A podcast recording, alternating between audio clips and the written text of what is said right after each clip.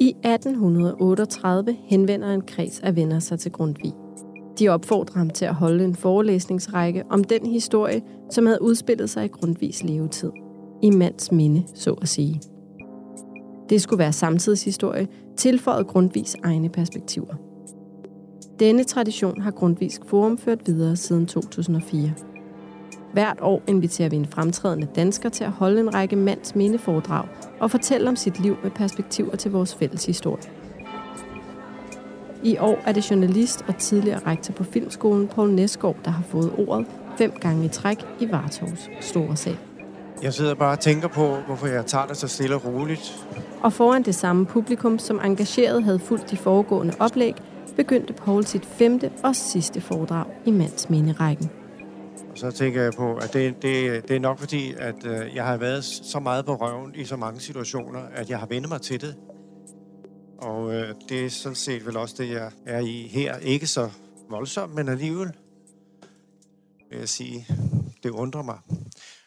Men øh, I kan måske huske, at øh, jeg sluttede sidste gang 1992 øh, hvor jeg var rigtig på spanden, fordi jeg var gået fra Danmarks Radio til Filmskolen, og Filmskolen var jo en af de rigtig fine, tre fine, blandt de tre fineste i verden.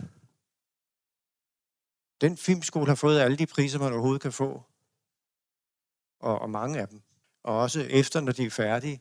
Jeg tager lige hurtigt, det er Theodor Christensen, det er ham, der sådan set er, er ånden bag filmskolen, helt tilbage i 1966 øh, en, øh, en virkelig øh, fantastisk personlighed. Kompliceret, indsigtsfuld, erfaren. Theodor Christensen, den første rektor, I.C. Lausen, kendt fra tv, de gamle her i salen vil kunne huske ham. Han blev den første rektor og var så heldig lige ryge ind i ungdomsoprøret, og der kom så oprør på filmskolen, og så røg han ud. Og det vil jeg sige, at den type job, som jeg nu skal beskrive for jer, det er, det er simpelthen øh, tilfældigt, om man sidder der en måned, eller man sidder der 22 år. Det er undervisningssituation med Theodor, og så er det Henning Kammer, som er, han, senere han blev rektor på, på Filmskolen. Ole John, som nogle af jer kender også. Og så her har vi Lars von Trier, og så videre, og så videre. Og her har vi den gamle skole, hvor når man fejrer, at de er færdige. Det er altså fra min tid. Det virker også som et eltusse gammelt billede, men det har jo sin berettigelse. Øh, men som sagt, øh, jeg, jeg var forfærdelig øh, på spanden, fordi at øh, jeg kom til den her kunstneriske fine skole øh, med alle de her temperamenter. Og øh, det var samtidig sådan, at øh, Henning Kammer, som I lige så, det, det var også en meget temperamentsfuld herre, skulle jeg helt så sige. Øh, det var ham, der, der, der bestemte, helt bogstaveligt talt. En gammel ledertype, vil jeg sige. Og øh, det, der var sket, det var, at han var blevet lidt vred over, at han ikke bare fik jobbet igen. Han skulle søge stillingen, så det ville han ikke finde sig i. Og derfor sagde han, så kan I rende mig et vist sted, og det gjorde han så. Øh, og så skulle de finde en ny rektor. Og på det tidspunkt var der også lige, øh, uden sådan det store palaver, var der, var der sat nogle nye uddannelser i gang. Øh, to tv-uddannelser, en uh, tv-produceruddannelse, en tv-instruktøruddannelse, og så en animationsuddannelse. Og det lyder jo ikke af noget særligt, men altså, det er en lille bitte institution. Den havde øh, to gange seks instruktører, der er to årgange, de kommer ind hvert andet år. Det er 12 instruktører, 12 fotografer, 12 tonmester, 12 øh, klipper, 12 producer og, og, og øh, 6 manuskriptelever. Så det er en lille skole, spredt ud over byen på det tidspunkt. Og øh, det, der så sker, det er, at der pludselig kommer altså ekstra instruktører. Der kommer altså 12 animationsinstruktører, og der kommer 12 tv-tilrettelægger instruktører og 6 producer-instruktører. Det vil sige, at man går altså fra, fra 12 instruktører til, kan jeg regne det ud, der er nok nødt til 32. Og der skal I forestille jer, at det er sådan nogen, der skal lave produktioner, og der skal have særlig undervisning, både sådan på, det, på det meget sådan enkelt, enkelt individ, og så ud i, i større forsamlinger, og så store produktioner. Så det er en kæmpe forøgelse, og det ved jeg ikke, om det var tænkt helt øh, klart igennem. Men øh, hvor en alting er, så kan I huske, at øh, jeg var blevet smidt ud af skolen i 1. G, og så kan I forestille, at man bliver pludselig rektor for sådan en fin skole. Og så sad jeg der, kan I huske, sidste gang, der kom et hysterisk menneske ind og smadrede døren og sagde, at der skal være orden på stedet osv. Og jeg sad der og tænkte, jeg har jo ikke, altså jeg, jeg røg ud af skolen, og så røg jeg ind i Danmarks Radio i de der 23 år. Jeg havde jo ikke nogen uddannelse. Hvorfor skulle man egentlig have en uddannelse, tænkte jeg. Øh, og det var måske en meget relevant tanke, øh, men også lidt, øh, lidt, lidt mærkværdig, nu jeg sad som rektor for Filmskolen. Men øh, sådan, sådan var det altså. Øh, det, der var så øh, yderligere, fordi jeg, jeg sluttede sidste gang med at sige, at det skulle blive meget værre. Og det, der så skete, det var, at, øh, og jeg havde ikke forstand på regnskaber på den måde, men efter to måneder, så kunne jeg godt se, at den var fuldstændig gal, fordi der var simpelthen ikke en krone i kassen. Altså, det er ikke så svært at se. Der er ikke nogen penge. Og øh, det var på den måde, at øh, de der uddannelser, de kostede meget mere, end, end man havde forestillet sig sådan lige umiddelbart, eller hvad der var sket.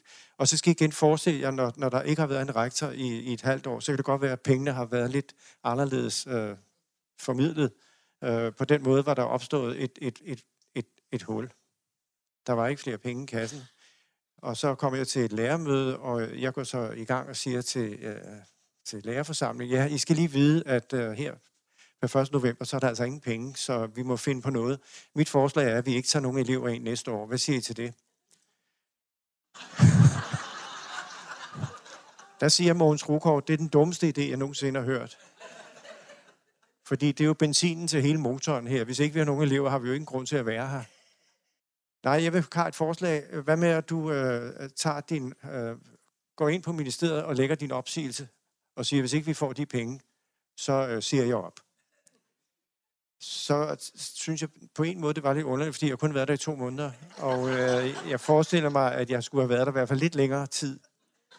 Så jeg, derfor så sagde jeg meget kløgtigt, jeg tænker meget hurtigt. Jeg tænker, jeg går hele lærergruppen rundt, og så skal I alle sammen sige, jeg synes, det er en god idé, at du lægger din opsigelse ind i ministeriet. Så gik vi hele vejen rundt, og alle sagde, jeg synes, det var en meget god idé. Og det er en glimrende idé, og ja, den er rigtig god, den der idé, og sådan noget. Så var jeg hele vejen rundt, så sagde jeg, så stopper mødet her. Så gik jeg ind og fik en tid hos ministeriet, og der var kommet en ny afdelingschef, der hedder Erik Jacobsen. Og så kom jeg derind med den der rygende pistol og sagde, jeg er blevet beordret af lærerne at komme herind og lægge min opsigelse. Så sagde han, læg nu den der pistol til side. Vi må prøve at finde ud af det på en eller anden måde. Og øh, så I kan måske få et lån, og så sender vi en, en ekstern ud på skolen og prøver ligesom at finde ud af hele den her misære og prøver at rette op på det. Så på den måde, så kom jeg altså øh, levende igennem det første øh, skridt der. Men det skulle vise sig, at der var faktisk øh, endnu større problemer. Der var nemlig det, at netop fordi, at den tidligere rektor, Henning Kammer, har været meget sådan ensindig, så kan jeg godt forestille, at når sådan en person forlader en institution, så er det ligesom Big Bang. Altså, det hele forsvinder ud i, i horisonten. Der er ikke nogen, der har samtaler sammen, fordi det plejer ligesom at være ham, der holder det hele sammen. Så når han forsvinder, så forsvinder også hele øh, samværet og fællesskabet. Og jeg opdagede, at der var overhovedet ikke noget sprog på den skole. Og jeg sad jo der, og alle kiggede bare på mig, som jeg havde løsningerne på alle de problemer. Jeg anede overhovedet ikke, hvad løsningen skulle være på hverken det ene eller det andet. Og tænkte, den er helt gal, men øh, sådan trådte vandet i, i et halvt års tid. Og det, der så sker, det er, at jeg når frem til den konklusion, at der er kun én ting at gøre. Og det er simpelthen at indkalde til et lærermøde, og det gjorde jeg. Og så sagde jeg, I her med fristillet, I skal søge jeres egne stillinger. Og det var lige før sommerferien. Der skal I vide, at når man siger sådan noget, så bliver der meget stille. Og I skal også vide, at øh, lærerne er hele krumtappen på sådan en øh, uddannelse. Øh, til forskel fra andre uddannelser, hvor der dog er lidt mere man kan, man kan krybe til en bog, en den den. Så her er, skabes det hele i det fællesskab. Det kommer jeg ind på lidt senere. Men uh, det kolde lange var, at uh, det sagde jeg. Uh, og så begyndte jeg at, at prøve at, at sætte nogle, uh, nogle ansættelsesgrupper uh, i søen, og finde ud af, hvem kunne jeg få ude i branchen, og få nogle alliancer osv., sådan rent politisk, og få dem til at sige ja til at være uh, i optaget fordi det var min eneste redning, det var, at der var nogen, der ville sidde i de optagelvalg. Det var der. Øh, men parallelt med det, så var der jo virkelig tavshed på hele skolen. Og det er ikke så sjovt at gå rundt på sådan et sted der. Og så skulle vi ovenikøbet holde transmigrationsfest, altså afslutningsfest for de elever, der skulle ud.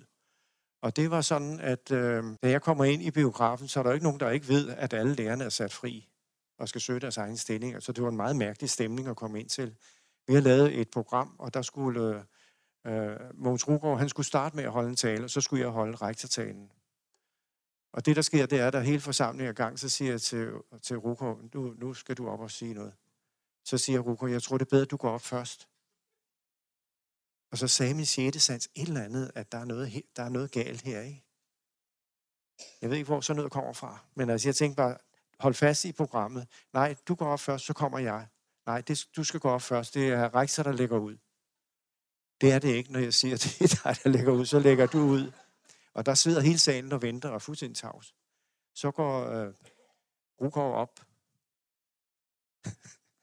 så går Rukov op på talerstolen, og så tager han en tale frem, og så siger han, jeg plejer aldrig at skrive taler ned, men det har jeg gjort i år. Og så holder han en pause, og så siger han, den vil jeg alligevel ikke holde. Så tager han og tager sig ind og lukker den sammen, og ind i inderlommen, og så holder han en hyldestale til sine elever. Så mødes vi jo der på vej op. Han går ned, jeg går op, der mødes vi, så siger jeg, den tale, du vil holde, kan du ikke lige give mig den? Den får du lidt senere, sagde han så. Fordi på det tidspunkt var jeg fuldstændig overbevist om, at den tale indeholdt min afsked. Fordi så stærke er de enkelte lærer på sådan et sted, at de på en måde har en et eller andet sted, hvis ikke man har sat sig igennem. Og det var det, jeg var ved. Men han kunne så lige have grebet den der måske, fordi han var den store, meget stærke personlighed på skolen. Så sagde han, den får du, den har jeg aldrig fået. Jeg har aldrig fået den der tale, og jeg prikker til mig, at kom nu den der tale. Lad os nu få det der overstået. Så gik jeg op og holdt en tale om øh, eneren, og det der særene. Og så indledte jeg sådan set en tradition, som jeg ikke vidste, øh, at jeg ville der, for det var første gang. Og det var det, jeg havde min hemmelige gæst. Og den hemmelige gæst, øh, det var fordi, jeg tænkte, det er en, det er en skole, der, der lærer at fortælle historier. Så må jeg også en gang om året tillade mig at ligesom sætte mig selv op og fortælle en historie. Og så skulle der knyttes til den historie, skulle der så knyttes en hemmelig gæst. Og det blev simpelthen en tradition, og det blev også sådan, at jeg efterhånden fandt ud af, at det at holde taler, det tror jeg også, jeg sagde for et par gange siden, men det at holde taler er noget af det vigtigste på sådan et sted, for overhovedet at holde sammen på det. Og jeg tror, at grunden til, at jeg kunne være der i 23 år, det er fyldt med held, men det er også noget med at holde nogle taler, hvor man på en måde øh, fagner den mangfoldighed, som man nu engang står med. Men den tale, øh, den gik ud på, at øh, jeg fortalte en historie fra min gamle tid i begravelsesvæsenet. Jeg, som I ved, jeg gik jo på Sankt Anne, så jeg havde jo en vis øh, stemme. Ikke nogen pragtstemme. Men det korte lange var, at øh, jeg kom til øh, begravelser en gang om ugen eller to, når der var brug for en herrestemme.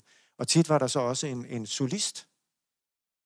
Og dengang, der, der, til den her begravelse, der var sådan en solist, der kommer en cellist ind med en, med en kasse, og jeg kender ikke ham, og han sætter sig ned, og han pakker den der cello ud. Jeg tænker sådan, hvis det er det er en meget lille cello.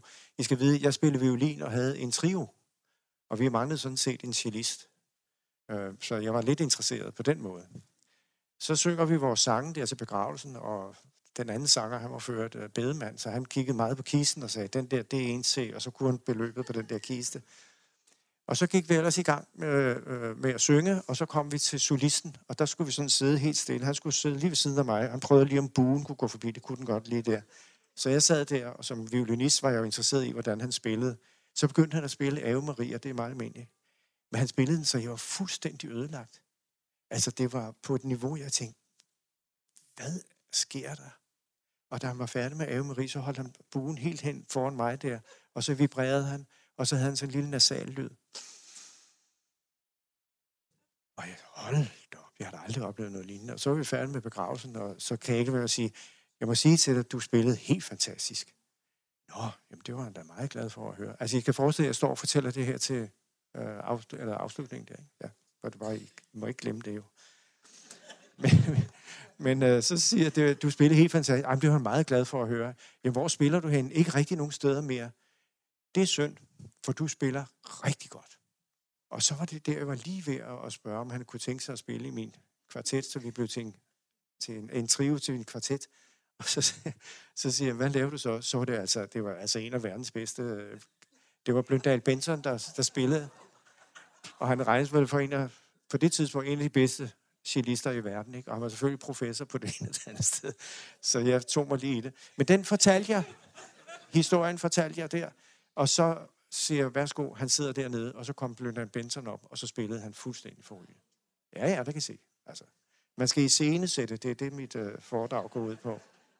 Øh, så på den måde øh, endte det så med, at, at øh, 80% blev genansat, og så var der 20% og det vi er jo nede i bitte små tal.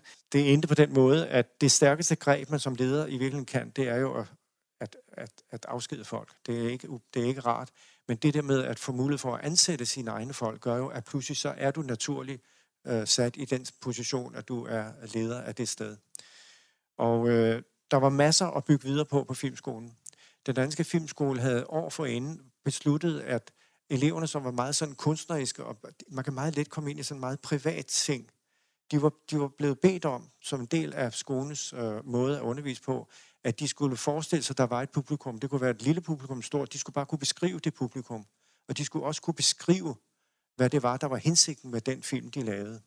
Og på den måde var der begyndt at komme et sprog udenom alt det, som var meget svært at tale om, nemlig kunst, og tale om film på det niveau. Men det havde skolen allerede på det tidspunkt øh, sat i værk.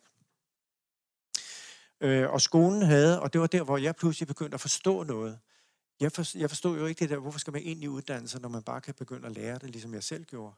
Men det, jeg forstod, det var, at det at det rammesætte, at sætte rammer, var noget af det, der tog noget af præstationsangsten fra kreative folk. Det vil sige, det er et pædagogisk greb at sætte rammer, at lave nogle forskellige spilleregler for hver eneste øvelse. Og det var det skolen, og med Rukov og Jørgen Let for øvrigt, de havde begyndt at udvirke denne form for pædagogik, hvor skolen sådan set var det fuldstændig ideelle sted for kunstneriske viljestærke og folk, der normalt ikke var særlig begejstrede for autoriteter eller skoler i det hele taget. Men skolen var sådan set det ideelle sted for at udvirke den, øh, det kunstneriske sind og det kunstneriske sprog. Det gik op for mig, og det gjorde selvfølgelig, at jeg blev altså en smule lettet over, at det, at det var sådan. De er også igennem, som I sikkert har hørt mange gange, altså elever er igennem en frygtelig optagelsesforløb, øh, øh, der går over flere øh, måneder, Øh, og det er for, at vi skal finde øh, de øh, absolut bedste talenter, som samtidig kan gå på en skole, altså er modtagelige for, for en form for undervisning.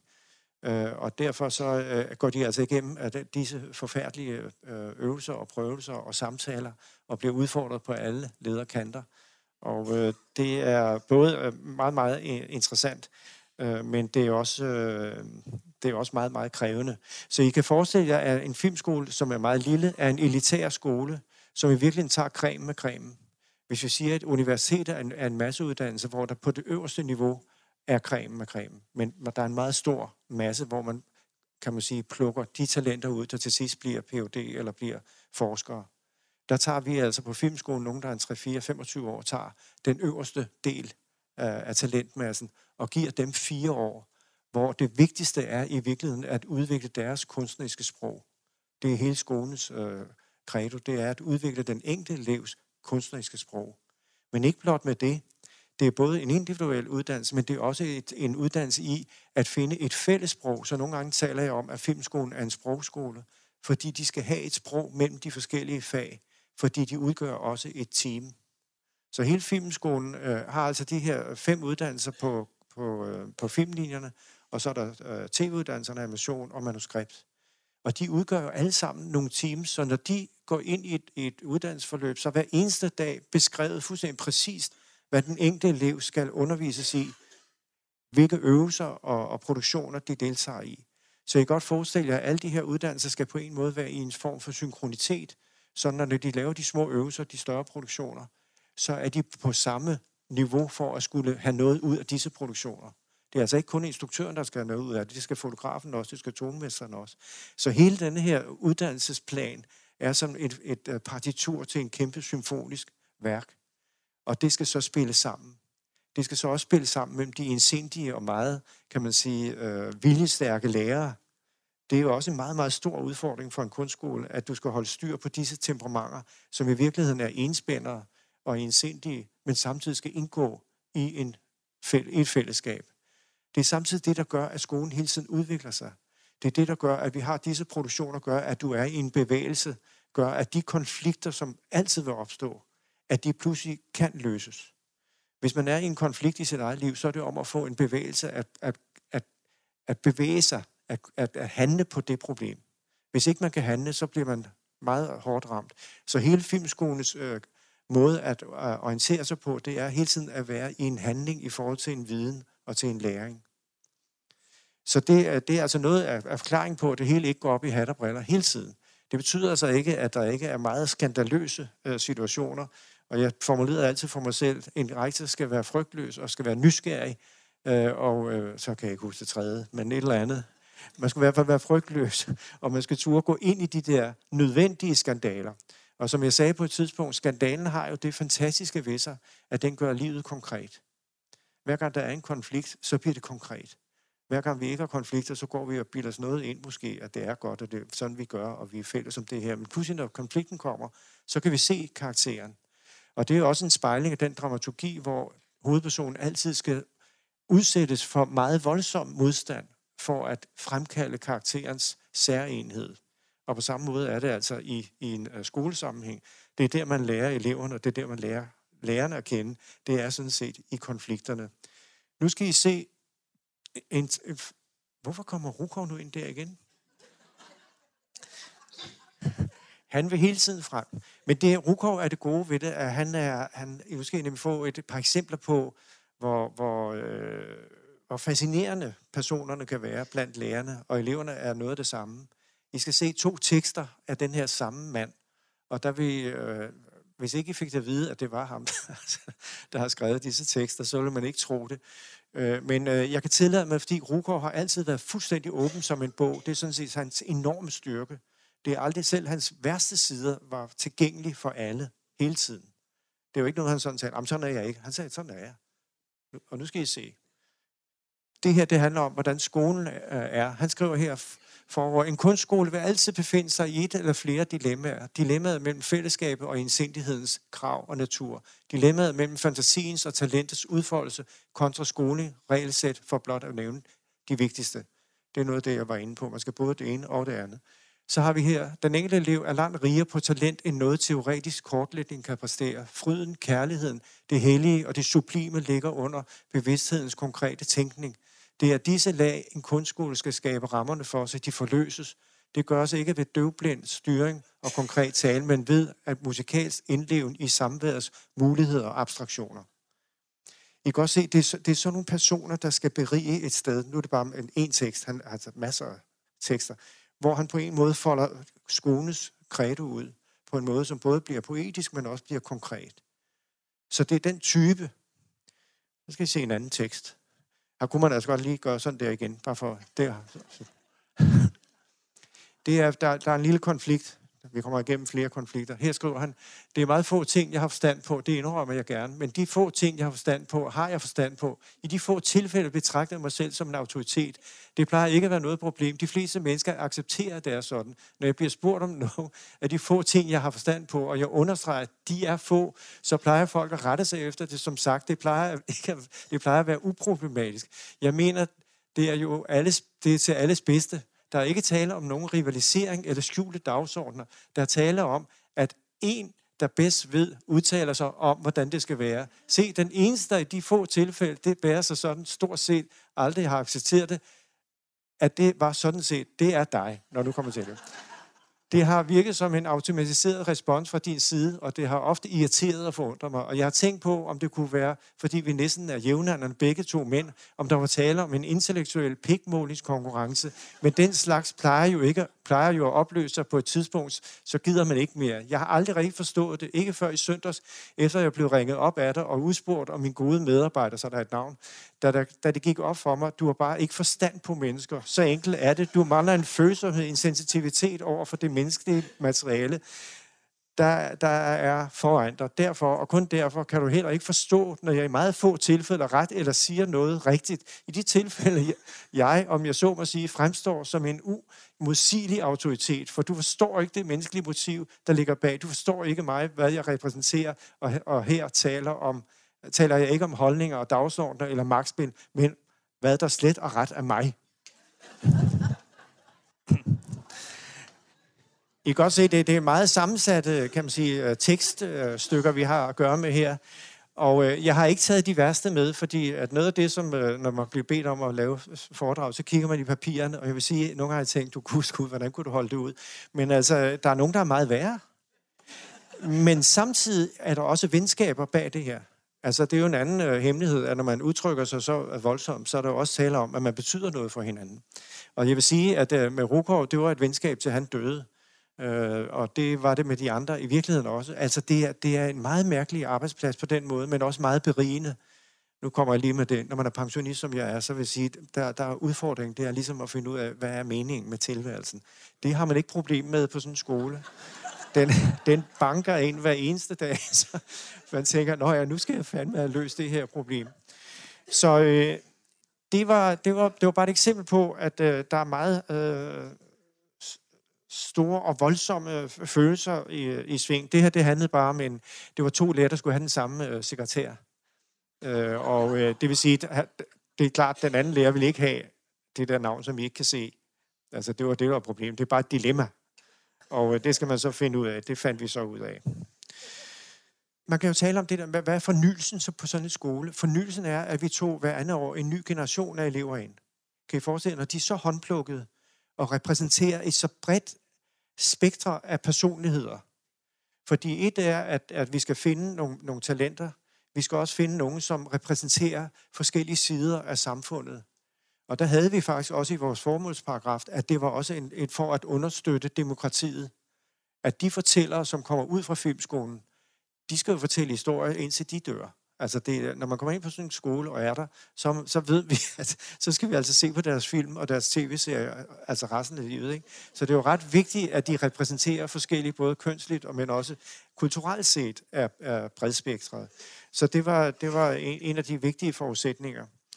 Øh, vi skal også lige nævne, og det kommer jo her, at, øh, at, at Rukom var jo også en af dem, der var øh, fader til altså de der dogmeregler, som vi, vi kommer, kommer ikke udenom dem. Da dogmereglerne kom, så tænkte jeg, du gode skud, altså de har jo forladt skolen, kan de nu ikke lade være med at lave de der spilleregler? For hele skolen er fyldt med sådan nogle spilleregler som det her. Så de blev bare ved med at gå i skole, tænkte jeg, det sagde jeg også offentligt. Jeg kunne da ikke vide, at det blev sådan en verdensomspændende succes, der simpelthen satte Danmark på, øh, på kortet og var med til at revolutionere hele film. Det, der ligger i det, det er, at, at, at film øh, blev øh, for, på en måde taget som gissel af fotograferne og andre tekniske øh, øh, erhverv. For at forestille hver eneste scene, der skulle laves, så skulle fotografen jo hele tiden sige, nej, vi skal lige, vi tager den lige igen, altså fordi lyset var ikke helt, og der var det ene og det andet, det tredje. Ikke? Og så står instruktøren der, jamen den var der, altså spillet var der. så det var, det var et, et, et brud et voldsomt brud med den øh, øh, tradition, som efterhånden var bygget op omkring, at alting skulle se ud som om, at det har kostet en million. Men jeg synes, mange af de der sætninger var jo helt vanvittigt åndssvage. Instruktøren må ikke krediteres. Altså, hvor forfængelig kan man være? Altså, det giver jo ingen mening, tænkte jeg. Men alle de der regler, nu skal jeg ikke læse dem op, I kender dem jo også til hudløshed. Det der med, at kameraet skal være båret, det kan vi jo huske, det gav jo meget. Ikke? Filmen skal være og alt det med, du må ikke, altså, du må ikke lægge lyd på, lyden skal være der, og så videre. Jeg synes bare, det var så åndssvagt. Men det viser, det frisatte kunsten, det frisatte de instruktører, og det gjorde pludselig, at man bliver vredet i en helt anden retning, end øh, man var vant til. Og der lå der altså enorme øh, kræfter. Ydermere lover jeg som instruktør at afstå fra at have en personlig smag. Jeg er ikke kunstner længere. Jeg lover at afstå fra at skabe et værk. Det sagde man altid, det siger man også stadigvæk. I det, jeg prioriterer sekundet frem for helheden. Mit ypperste mål er at aftvinge mine versioner og scenerier sandheden. Dette lover jeg vil ske med alle midler og på bekostning af al god smag og æstetik. Altså, der er jo pludselig noget der, at, at søge sandheden i kunsten, frem for at gøre det til en industri.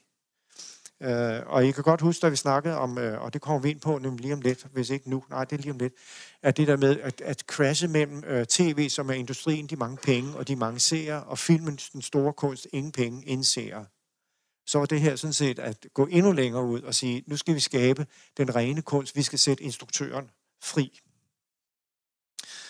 Så Grugård, han var også øh, meget stærkt involveret i, i, i det. Men en af de, de konflikter, som, øh, som jeg vil nævne, jeg vil nævne to, en, den helt store, og så den her lidt mindre, det var, da filmskolen skulle, vi kan lige se dogmereglerne der. Det, det, de lavede sådan manifester på de forskellige film, og man må indrømme, at det, det, det er sat, altså det lykkedes. Det ved vi jo alle sammen. Så jeg har tit skulle forklare, hvad jeg mente, da jeg sagde det der. Men øh, filmskolen skulle i øh, 98, der skulle den flytte ud på Holmen. Øh, og I kan forestille jer, fordi at filmskolen var med de her nye uddannelser og alt det andet, der var den spredt ud over hele byen. Det var den ikke, men altså, der havde flere adresser. Og så skulle han samle den til et sted. Det var ikke sådan selve flytningen, det var halvanden kilometer, men det var mere det med at bygge en ny skole. Og I kan forestille jer, når man er på et kreativt sted, så kan man godt forestille sig, at, at kreativ skabende er meget tolerante over for andres idéer. Det kan jeg sige, det er de ikke. og det er også logisk nok, at de ikke er det, fordi det er jo, altså, de er jo ensindige, de har et stærkt blik og en stærk sanslighed. i deres opfattelse af tingene. Og når man så skal skabe en ny øh, filmskole, så bliver man jo bedt om at komme med nogle forslag og, og, og beskrive det. Og der kom altså mange forslag der. Der var noget, der lignede nærmest en fængselsgård. Det var sådan øh, lærertårnet i midten, og så var der alle de her elever herude. Ikke? Så kunne de gå dernede i buren og så videre. Altså, og så var der nogle skide gode forslag, og så var der nogle, der var lidt midt imellem. Så jeg var totalt forvirret og tænkte, hvad skal vi gøre? Nu har vi fem forslag, som slet ikke hænger sammen. Så tog jeg hen på arkitektskolen, som skulle blive vores nabo, og, og snakke med en professor der. Så sagde jeg, prøv lige at forelæse. Så sagde han, det er sådan og sådan og sådan. Jamen, det skal jeg nok tage mig af. Så kom han og blev inviteret og stod foran skolens lærer. Og så, stod, så fik hver lærer mulighed for at præsentere sit, uh, sit projekt. 10 minutter, og det var der så fem, det var en time. Og så gik professoren op, så sagde han, I er sådan set grundlæggende enige om fælles idé. Nu skal I se. Og så samlede han simpelthen det hele i et, en visionær ting. Det er jo fantastisk at opleve, at, øh, at der, hvor man befinder sig her lidt nede i hierarkiet, så pludselig kan man komme op på et større vidensgrundlag, og pludselig samle noget, som i virkeligheden ser ud som, det er meget forskelligt, men i virkeligheden har de samme intentioner. Så det var en måde at, øh, at, øh, at løse den konflikt på. Nu kommer den store konflikt, øh, som øh, gik over et helt år. Og det er fordi, den spejler mange situationer, når man skaber en konflikt, og som sagt, det afdækker, øh, hvad, hvad det egentlig er, man har med at gøre. Og jeg havde ført lige nogle billeder her af skolen. Se, det er den nye skole. Og biografen er nemlig der. Den store biograf midt i skolen er sådan set udstillingsvindue. Det vil sige, når man går tager afgang fra filmskolen, så er det der, ens film bliver vist. Og det har jo sådan sin egen styrke, og øh, det er et udstillingsvindue, kan du sige. Og der havde altså filmeleverne fået den idé, at øh, i og med, at tv-eleverne lavede tv, så skulle det ikke vises i biografen, men nede bagerst i skolen. og da jeg er sat i verden til øh, at løse problemer, som jeg sagde, før i tiden var mit pro- projekt at skabe problemer ved selv at være kreativ, så var mit projekt nu at prøve at løse de problemer. Og jeg så ikke, jeg tænkte bare, det kan man vel for fanden tale sig ud af. Men det viste sig, at den, der, var, der var altså meget mere krudt i, i den konflikt, end jeg havde forestillet mig. Som sagt, den varede tre kvart år. Og de stod meget stejlt, de der øh, øh, instruktørelever og producer, og sagde, det ville de simpelthen ikke. Jeg fandt så også ud af, at øh, der var, der var nemlig blevet ansat en ny lærer, som satte ild til den der konflikt. Og det var også noget med økonomi, hvilket jeg ikke rigtig kunne forstå, men det kommer jeg tilbage til. Øh, og der var også noget med nogen udefra, der, altså pludselig får de, får de medhold udefra. Det vil sige, når du sidder og snakker med eleverne, så taler man ikke med elever, man snakker med nogen, de har snakket med, som dikterer det et andet sted fra. Det bliver meget kompliceret. Øh, og øh, jeg, jeg blev ved med, at, og jeg, jeg tog den på mig. Jeg ville ikke have den op i lærergruppen, fordi så vidste jeg, at så ville det blive en konflikt i lærergruppen. Så derfor tog jeg den selv og sagde, gik ind i det med de debatter med de der øh, fotografer, eller med instruktørerne og producerne, og der var, de var ikke til at hugge eller stikke i. Så tv-eleverne, de var jo også på barrikaderne, fordi de ville leve ned bag i, og det skulle de heller ikke. Så til julefrokosten, der, der, øh, der holder de en, en vidunderlig happening, altså hvor de virkelig gør grin med det hele, og der bliver bare en dårlig stemning, fordi det er pludselig alvor. Altså som jeg talte om sidst med sproget omtrent, det derfor kan vi tale sammen. Her var der pludselig ikke noget sprog. Der var kun det absolute. Der var kun, at det skulle være på den måde, at filmeleverne havde biografen, og tv-eleverne skulle ned i den bagerste bygning. Så pludselig var hele den der stemning meget knudet og forfærdelig. Og vi kæmpede videre. Jeg fik alle mulige idéer. Øh, og øh, lige meget hvilken idé, og den, nogle af dem kostede lidt, så, så var der ikke noget, altså der var ikke noget at gøre. De var, de var, der blev mere og flere bygget mere og flere ting på, og jeg blev mere og mere låst. Og efter tre måneder, og hvor man går rundt på sådan en filmskole, hvor det hele er meget, meget låst og mærkeligt, og alle kigger væk, når man kommer gående, det er meget ubehageligt. Øh, når, men så sker der det, at, at øh, jeg finder også ud af, at, at øh, der er noget med økonomi. Der sker nemlig det på det tidspunkt, at øh, der er en generel besparelse i, i, øh, udmeldt af, af, af ministeriet. Og så vidt jeg husker, så var det, at vi skulle spare 1,4 millioner. Samtidig havde vi en ansøgning inde i ministeriet for at få penge til, til, øh, til TV-uddannelsen, ekstra penge til TV-uddannelsen, for at den kunne komme op på niveau. Og det var også 1,4 millioner. Og det, der sker, det er, at jeg siger til ministeriet, og I skal vide, at, at ministeriet, Kulturministeriet er så lille et ministerium, at, at øh, de institutioner, der er knyttet til det, er meget tæt på ministeriet. Det er faktisk gode venner. Jeg har stadig meget gode venner fra, fra ministeriet. Så der er sådan en, selvom øh, kulturen er meget, meget for, der er stor forskel på et ministerium og så en kunstskole, så jeg var sådan brobygger mellem de der øh, to destinationer. Men det, der sker, det er, at øh, jeg siger til ministeriet, at det må ikke blive blandet sammen, så det virker som om, at, at filmuddannelsen betaler for tv-uddannelsen. Altså, besparelsen går der til indlysen. Og så, øh, så regner jeg med, at den var hjemme. Så under et, et lærermøde, så får jeg pludselig en opringning, og så får jeg at vide, at det, at det bliver på den og den måde. Og jeg siger, så bliver det jo blandet sammen. Og så får jeg en samtale, som ender der, hvor jeg ikke kan få det klargjort. Og jeg må bare tænke, det er jo, det er jo en trussel mod min stilling, hvis det bliver sådan, at det bliver opfattet, at filmlinjerne betaler for tv-uddannelsen, som i forvejen var op at køre i det røde felt. Det, der så sker, det er, at jeg tænker, at jeg er nødt til at få fat i øh, ministeren, og hun hedder øh, Elisabeth Gerner på det tidspunkt. Og jeg finder ud af, ved at ringe ind til ministeriet og finde ud af, hvor er hun i aften.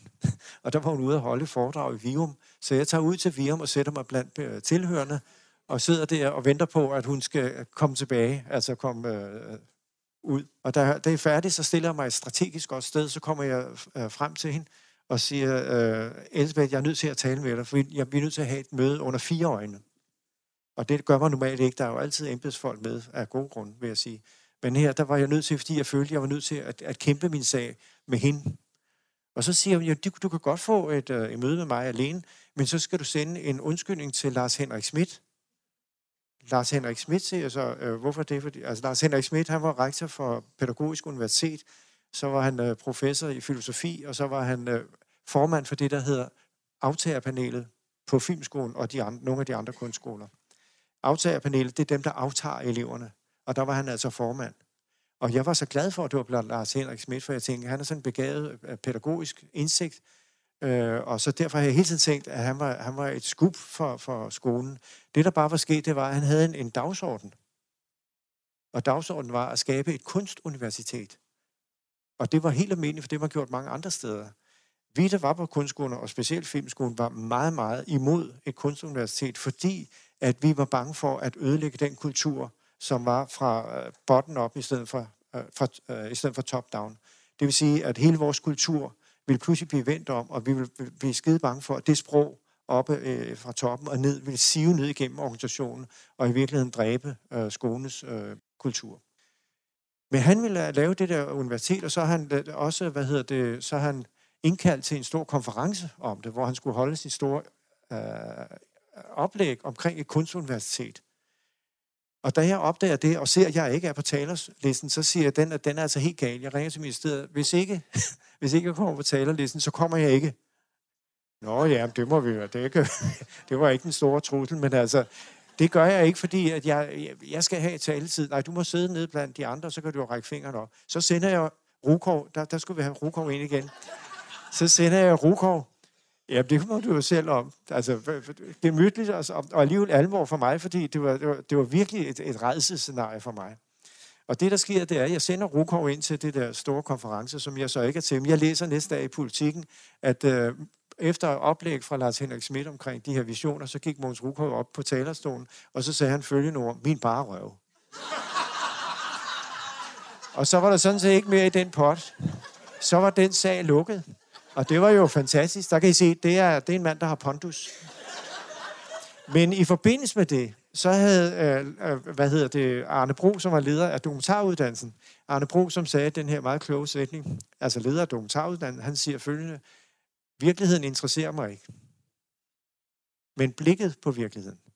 Og, og det er jo den, det bliver noget af min hovedpointe, håber jeg, når jeg er færdig her, at det er blikket på virkeligheden. Det er sådan set den eneste blik, der er interessant, for virkeligheden er så meget, at den kan man ikke håndtere. Men blikket, det er det, der interesserer ham, og elevens blik. Han havde så gået øh, sammen med mig, men mest Arne, gået i, i, i klings med, med, med Lars Henrik Schmidt og hele hans vision om et kunstuniversitet. Og det var altså det var spredt ud over 60-70 sider, hvor Arne Bro med sin fuldstændig, jeg ved ikke, hvor han har den viden fra, men han kan simpelthen sætte nogle breve sammen, som er så voldsomme, og øh, Lars Henrik, han prøvede at, at, at konkurrere med, med det her skriveri, men han kunne overhovedet ikke om ind, fordi han skrev bare endnu mere øh, fra, fra Arne Bros side. Det var den øh, øh, dialog, eller den øh, skriftlige udveksling, vi skulle sende en, en undskyldning til Lars Henrik Schmidt, og med kopi til Margrethe Vestager, som må have været undervisnings- eller minister på det tidspunkt. Øh, så, det, så sagde jeg til, til, øh, til Elsebeth Gern, så sagde jeg til Vestager, jamen de to ting har jo intet med hinanden at gøre. Nej, kan det ikke være lige meget, siger hun så. Jo, det kan vi godt sige. Jeg vil gerne sende en skriftlig undskyldning til Lars Henrik, det er ikke noget problem. Men kan jeg så få mødet? Jamen, det blev så sådan. Så skrev vi en undskyldning. Meget så undskyld, undskyld. og det havde vi ikke noget imod. Og så fik jeg møde med, med ministeren alene, og fik faktisk øh, håndteret det på en sådan måde, at problemet blev løst. Men det tror jeg ikke, at eleverne havde fået på nogen måde, fordi jeg holdt det jo fuldstændig tæt, hele den her konflikthåndtering. Det, var jo, øh, det behøvede jo ikke at rave hele skolen, at vi havde den konflikt. Men det har på en måde ikke i hvert fald sivet ind i elevernes opfattelse, at, at der ikke var denne forskel. Så det, der sker videre i forløbet, det er, at, øh, at vi når frem til tæt på transmigrationsvæsenet. Der var kommet flere elever ind, og de prøvede hele tiden på at få en dialog med mig. Og jeg sagde, det vil jeg jo gerne, men jeg står som en, der skal forsvare alle elever, og ikke kun jer. Så bliver jeg kaldt ind til et møde, og så sidder de 12 elever, producerne og instruktørerne, og så øh, vil de gerne have, at jeg fremlægger sagen igen. Så fremlægger jeg sagen igen. Og da jeg har gjort det, så siger de, så må du gerne gå uden for, øh, uden for døren så, øh, afvent vores øh, beslutning. Så går jeg uden for døren, og jeg kan jo ikke lade være med både mor mig lidt over det. Altså, det er jo, man er nødt til, det derfor siger, iscenesættelsen, og det at se tingene øh, med en vis humoristisk tone, det er du nødt til for at kunne overleve det. Man kan jo ikke, altså, det er jo alvor, men det er mere det er jo heller ikke. Så jeg sidder derude og venter, og så kommer de ud og siger, at vi har besluttet os for, at øh, det bliver sådan, at øh, ni af eleverne øh, kommer ikke til transfusionsfesten, og det er meget stort på sådan en skole, altså man ikke kommer. Og så er der tre, der kommer. Altså seks instruktører kommer ikke, og tre producer kommer ikke. De vil holde sig væk i protest mod, at, øh, at det er sket. Og der skal I vide, så sagde jeg til dem, hør nu her, jeg er kommet med et forslag. Der var den der biograf ude på Fisketorvet, var lige startet, Cinema Exiden, ikke? Øh, den var lige øh, bygget, og så sagde jeg, hvis vi nu laver jeres første visninger derude, og så leger vi en båd, en båd, og så kan vi sejle jer simpelthen ud til skolen. Er det ikke en løsning? Nej, det var heller ikke en løsning. Så ved man godt, så er der ikke noget at gøre, selvom det ville have kostet, om ikke en herregård, der så penge, vi ikke havde. Så det var, det var meget irriterende. Så det blev sådan, at de ikke kom. Så kommer vi så igen til iscenesættelsen, det er at iscenesætte en konflikt for at løse den. Og jeg sagde sidst, at øh, man er jo en dårlig politiker, hvis man ikke fortæller sit budskab så godt man overhovedet kan. Altså ved at tænke på, hvordan kan jeg iscenesætte, sådan at budskabet kommer igennem. Det jeg gjorde der, fordi jeg var vant til at iscenesætte fra min tv, og, og det har jeg gjort hele min ledelsesstil, fordi at det at være leder er jo også at være i en bevidsthed om, at man er leder. Altså man kan jo ikke lede på, på mavefornemmelser eller, en, eller sådan et hysteriske udfald eller sådan noget. Det må være noget, hvor man tænker sig om. Og der har jeg altid brugt, kan man sige, øh, det, at man kan iscenesætte. Og det, jeg gjorde der, det var, at uh, da vi kommer til transformationsfesten, hele biografen er fyldt med forældre og pårørende osv., og, og der mangler de her ni elever. Så går jeg op, uh, og øh, jeg skal lige sige inden, den hemmelige gæst det år, det var nemlig så heldig, at det var Michaela Petri. Bum. Det var Michaela Petri, som jo er, om, næsten er en engel. Uh, og jeg ringede til hende og sagde, at der er en kæmpe konflikt. Det kan godt være, at de laver demonstrationer. Jeg ved det ikke. Uh, hvad, jamen jeg kommer alligevel. Hvis du synes, jeg skal komme, så kommer hun. er meget, meget sød. Lige modsat altså det, jeg giver rumsteder med, så hun er meget, meget sød. Og øh, så sagde jeg, nej, det er jo skønt. Så da jeg er, øh, kommer til dagen med transformation, og hopper jeg lige tilbage, så sidder hun inde på kontoret, for de andre måtte jo ikke se hende. Det var en hemmelig gæst. Det skulle komme som en overraskelse. Og hun er simpelthen så sød. Hun har taget ekstra tøj med. Så vil du have mig en kjole, eller vil du have mig en spacerdragt? Gud, altså, det, jeg er ikke lige vant til, at, at, der, at der ligesom er nogen, der spørger mig om den slags, men øh, øh, jeg synes, du ser fin ud. Så gik jeg lige ned og skulle ordne nogle praktiske ting, kom tilbage igen. Så hun, så hun ændret til kjolen, har hun så taget på. Nej, jamen, du ser da også godt ud i en kjole. Det var helt vidunderligt bare at sidde sammen med mennesker, der ikke var... Så går jeg ned til, øh, til festen der, eller til biografen og går op på scenen, og så siger jeg, vi har haft en, en konflikt, som ikke er blevet løst, og den handler om det og det, det ved I alle sammen. Øh, den, der er ansvarlig for, at det ikke er blevet løst, det må være mig, fordi jeg har ikke kunne løse den. Og det var mig, der skulle have løst den. Jeg har, ikke, jeg har gjort, hvad jeg kunne, synes jeg, men jeg har ikke kunne løse den. Nu vil jeg gøre det. I kan se, der er en ledig plads dernede. Der sætter jeg mig ned. Så hvis I tænker på problemet, så bare kig derhen, der sidder det. Men jeg vil, jeg vil ikke være heroppe. Der overlader det til lærerne og til jer elever osv., og, og så, øh, så kører det ellers som sædvanligt. Så jeg holder ingen tale i år. Det er omkostning. Jeg respekterer, at jeg rummer en del af problemet, og ikke at kunne løse det. Og så kom Michael og Petri ned og fløjtede hele den der djævelskab ud. Det var meget imponerende, altså, og, og sky. Og så da det hele var overstået, så, så blev festen en fest. Altså, fordi pludselig har man noget at forholde sig til. Jeg gik jo ikke ud af biografen, jeg blev der. Og det andet er, at da de så nye elever kommer, der er problemet, så overfører de jo straks konflikten. Så der tog jeg også og satte ord på. gik ind i konflikten og beskrev den for, øh, for eleverne. I den sammenhæng ved, ved nye elever, der sagde jeg som regel, eller til sidst i hvert fald, I har sagt ja til at gå på en skole, og, det, og så kørte vi med de der med rammerne og reglerne og alt det der, ikke? spilleregler og en form for lovmæssighed, som I skal, men det hele hensigten er, at det er jer, der skal udvikle jeres sprog. Øh, jeg var før til, hvad hedder det, til mands minde her i sommer, øh, og der handlede det om den gode smag, og der brugte jeg nemlig skolen som eksempel for at sige, den, filmskolen skal jo ikke udvikle den gode smag, den skal udvikle din smag. Altså man skal udvikle elevens smag. Hvad er det egentlig for et sprog, den elev udtrykker sig igennem, og hvad er det for en tematik, som eleven udtrykker og vil udtrykke. Det er det, der er det afgørende. Men I har sagt ja til at gå på en skole, der rammer det hele. Det har I sagt ja til. Så skal man holde en pause der. Det har I sagt ja til. Og så siger, og så siger jeg, jeg spiller rollen som rektor, bare I ved det. I spiller rollen som elever, og så er der nogle lærerroller, der sidder her rundt omkring. Dem kommer I til at lære at kende. Hvis vi spiller de roller rigtigt, så får vi det helt fantastisk. Det betyder ikke, at I ikke kan kritisere eller på anden måde. Men vi skal bare holde fast i, fordi hvis eleverne begynder at spille lærerrollen, og lærerne begynder at lege elever, jeg begynder, at den er helt gal. Vi er nødt til at overholde de spilleregler, der er her på stedet. Det er det, der giver det bedste resultat.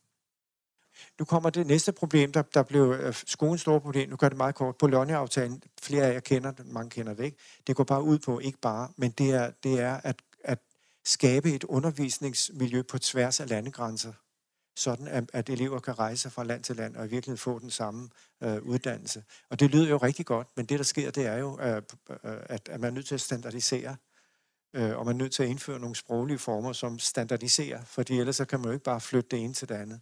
Og for en kunstskole er det fuldstændig forfærdeligt. Så det kæmpede vi øh, øh ekstremt meget imod. Det, var, altså, det, det, det kommer jo fra, fra udlandet, det kommer fra, fra Europa, kom det. Og så når jeg var til de her store internationale rektormøder, så efter de har indført Bologna på mange af kunstskolerne, så fra at være et møde mellem rektorer, som mange af dem var vidunderlige vanvittige, og sjove og interessante, og med kæmpe, altså øh, højt til loftet, så pludselig var det byråkrater. Og det, øh, det kunne ikke lade være med i Helsinki, så kunne jeg rejse mig op over for de der 50 og holde en tale over, hvor, hvor kedeligt det her møde var blevet. Før var det jo hammerende sjov og inspirerende at være til. Nu var det paragrafer og målsætninger og alt den slags, og hvordan vurderer vi, og hvordan måler vi det, og læringsudbytte. Det var så stjernekedeligt. Og hele det sprog siver ned igennem de der forbandede øh, kunstinstitutioner og bliver til noget helt andet. Så kom det også i Danmark i, i en vist omfang. Og da vi når øh, til det, der, øh, der er det kun, jeg tror det er teaterskolen og filmskolen, og så en til, jeg kan ikke huske, men på, på øh, konservatorierne og på akademiet og så videre, der har de også indført det. Og da jeg så kommer til et møde med direktorer på Liselund Slot, så har jeg taget sådan en lille øh, cigarkiste med, med nogle cigarer, og så holdt jeg en, en begravelsestale for den frihed, vi har haft som kunstskoler. Kunstskoler, som tog, kan man sige, næring fra det miljø, hvorfra vi skulle sende eleverne ud. Det vil sige, at der var en vekselvirkning, men der var også en, en, en opfattelse af, at, at skolerne skulle være den dynamik og den udvikling for, for, for branchen. Men det skulle også afstedkomme, at vi skabte et sprog, som branchen kunne bruge. Og jeg tror, noget af det, som gør, at, at filmskolen har fået den succes, det er, at det har opfattet sig selv som en sprogskole, der har skabt en kultur gennem det sprog, sådan at når det er produktioner, også når der kommer folk, der ikke har gået på skolen, så bliver de en del af hele det sprog, at man kan tale om, hvad er det egentlig, vi arbejder med? Hvad er det, vi skal? Det tror jeg er en, en, en uh, sindssygt vigtig uh, pointe. Uh, men flere af de der, uh, må jeg lige nævne, ej, den sjoveste med, med jule, altså juletaleren, det er noget af det værste skal I vide, fordi der skal man både være sjov og alt det der, og lidt klog og lidt interessant og sådan. Og det, der skete, det var, der var altid andre, der også var skide sjove øh, blandt eleverne, som selvfølgelig stod og jonglerede deroppe på scenen, så skulle man selv op, ikke? Men en af de sjove, jeg lavede, det var, at, øh, hvor jeg virkelig fik fat i, i skolen, det var, der var øh, julekalenderen, som vi hørte om for fire gange siden. Når den havde et eller andet 30-års jubilæum, så blev jeg inviteret ind i Af Aften Danmark, eller hvad det hed. Og det var lige præcis på det tidspunkt, hvor der var øh, julefrokost på skolen. Og så sagde jeg ja til at være med. Og så, da vi var der den direkte udsendelse, så vi sat øh, skærme op nede i der, hvor alle eleverne sad og spiste. Ikke? Og jeg var der jo ikke. De sagde, hvor er Paul hen? Så pludselig så åbner de for, for tv'et, og så, står jeg, øh, så sidder jeg der og taler om julekalenderen. Og så siger jeg, men det, det vigtige er jo, når man laver tv, og det vi har lavet, det er altid noget, hvor man overrasker på en måde. Gør nogle ting, man ikke forventer. Må jeg godt give et eksempel, siger jeg så til verden. Ja, det må du gerne, siger han så ikke. Så rejser jeg mig op og banker på glasset. Nu vil jeg gerne holde juletalen til mine elever ude på filmskolen. altså, den, den, øh, den gik hjem. Det var, det var skide godt. Men skolen har haft, haft øh, kolossal betydning på grund af den her sprogdannelse, på grund af, at vi, at vi hele tiden har udviklet os, både på grund af de nye generationer, som jeg nævnte, kommer ind, på grund af teknologien, der hele tiden kommer. På et tidspunkt kommer computerspil, som på det tidspunkt var sådan et legetøj. Der, der animationslæreren, som hed Gunnar Ville, han ville have det der ind på en kunstskole. Jamen altså, altså, det er en kamp at få noget ind på den kunstskole. Computerspil. Men det, det kom ind, og i dag vil man sige, at det er jo altså fuldstændig afgørende, fordi computerspillet bliver en af de største industrier, en af dem, der, der præger vores tid mest med hele den kunstige intelligens og alt, hvad der indbærer i den der teknologi. Så på den måde får vi også teknologien ind og fornyer filmskolen. Så det, det er en, en uh, vigtig uh, pointe. Øh, jeg kan lige sige, uh, der var jo, ikke, jeg kan huske, og jeg skal ikke gøre noget særligt ud af det, fordi det, det, det er den historie, det er. Men øh, da, da jeg ikke bliver forlænget, eller ikke bliver, jeg får ikke jobbet øh, fire gange, det er der ikke noget mærkeligt i. Men det går langt er, der får vi Vinker Hvidemand ind, som så netop indfører, kan man sige, eller jeg ved ikke, hvordan balancen mellem ministerie og skole var, men det korte lange var, at hun ville indføre en, en, en akadem, mere en akademisk skole, for at bruge et meget sådan slidt udtryk. Og der blev nogle kæmpe konflikter. Her begraver de med, med kisen der skolen, eleverne.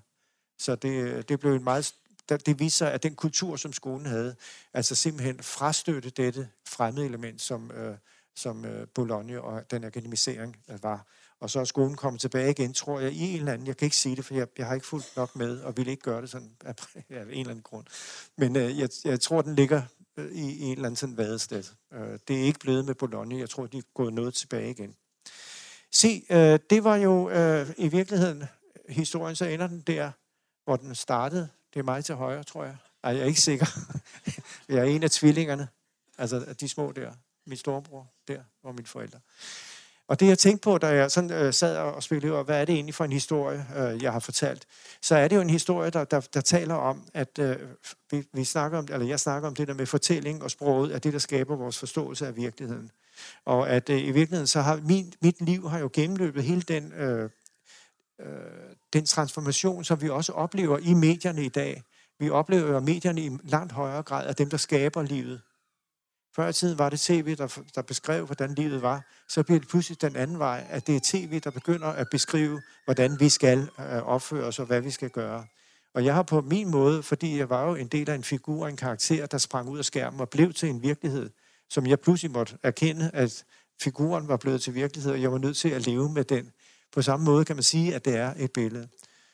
Jeg tænker også meget på den der med, at, øh, at øh, sproget er omtrentligt. Derfor kan vi tale sammen.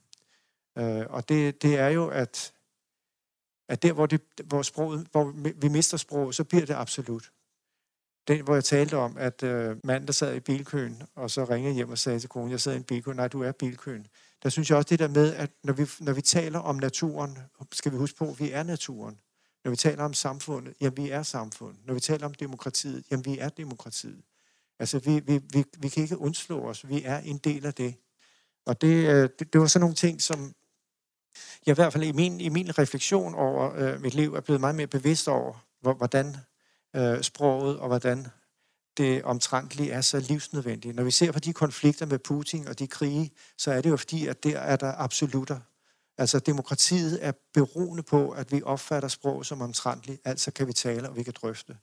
Hvor man, når man ikke kan tale sammen, det bliver en absolut, så kommer du ind i diktatoriske øh, øh, tænkninger, og der har vi Putin og alle de andre, som, øh, som del af det. Må jeg lige fortælle en, en sød historie på, hvad hedder det, med, med, med filmene. Vi skulle have set nogle film jo, men jeg, jeg har ikke kunne få fat i dem på den måde. Øh, det virker mærkeligt. Jeg har heller ikke kunne få fat i noget fra fjernsynet. Men men øh, der, jeg, jeg synes bare, at en af historien er så smuk. Det er en, en, en, en islandsk instruktør, som skaber... Det, det islændinge har, kan, dem jeg har oplevet på skolen, det er, at de kan fortælle netop bitte små øh, ting, forskydninger, som får en kolossal effekt. I stedet for det hele er noget med nogle store biler, der brager sammen, og så sker der noget, eller et hus falder sammen. Så der er nogle bitte små menneskelige forskydninger, og det er derfor, jeg snakker om det der med, at vi skal huske på, at, at et hvert udsagn og enhver handling sætter et aftryk i eftertiden.